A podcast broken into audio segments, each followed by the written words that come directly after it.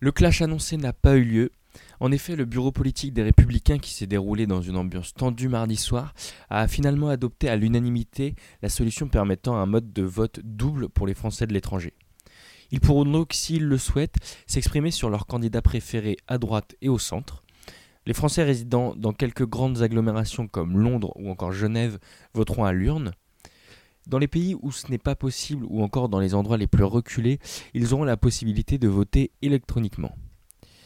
Les Français de l'étranger sont plus de 1,2 million sur les listes électorales consulaires, un réservoir de voix loin d'être négligeable. Alors que le vote électronique pour tous à l'étranger semblait acté, il a été abandonné à l'initiative de Nicolas Sarkozy lors du bureau politique du 3 mai. Le président de LR arguait d'une rupture d'égalité avec les électeurs de France. Surpris, car ce sujet était absent de l'ordre du jour, les élus des Français de l'étranger ainsi que ses principaux rivaux avaient dénoncé un coup de force.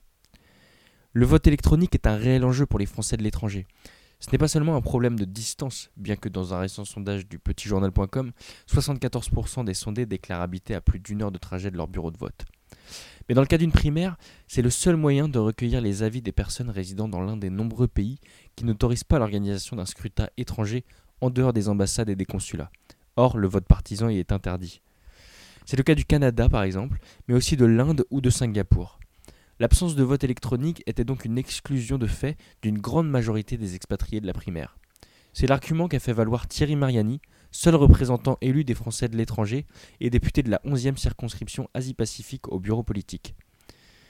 Dans les villes où le vote papier sera acté, les bureaux de vote pourront être installés dans les lycées français les services de l'Alliance française ou dans des salles associatives.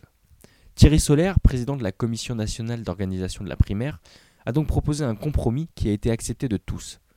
Frédéric Lefebvre, député des Français d'Amérique du Nord et candidat à la primaire, dénonce toutefois dans un tweet une promesse non tenue qui est remplacée par une usine à gaz et signale qu'il restera vigilant. Le 15 juillet, la liste des villes où le vote électronique sera mis en place devra être arrêtée. La primaire de la droite et du centre se tiendra les 20 et 27 novembre 2016 et est ouverte à tous.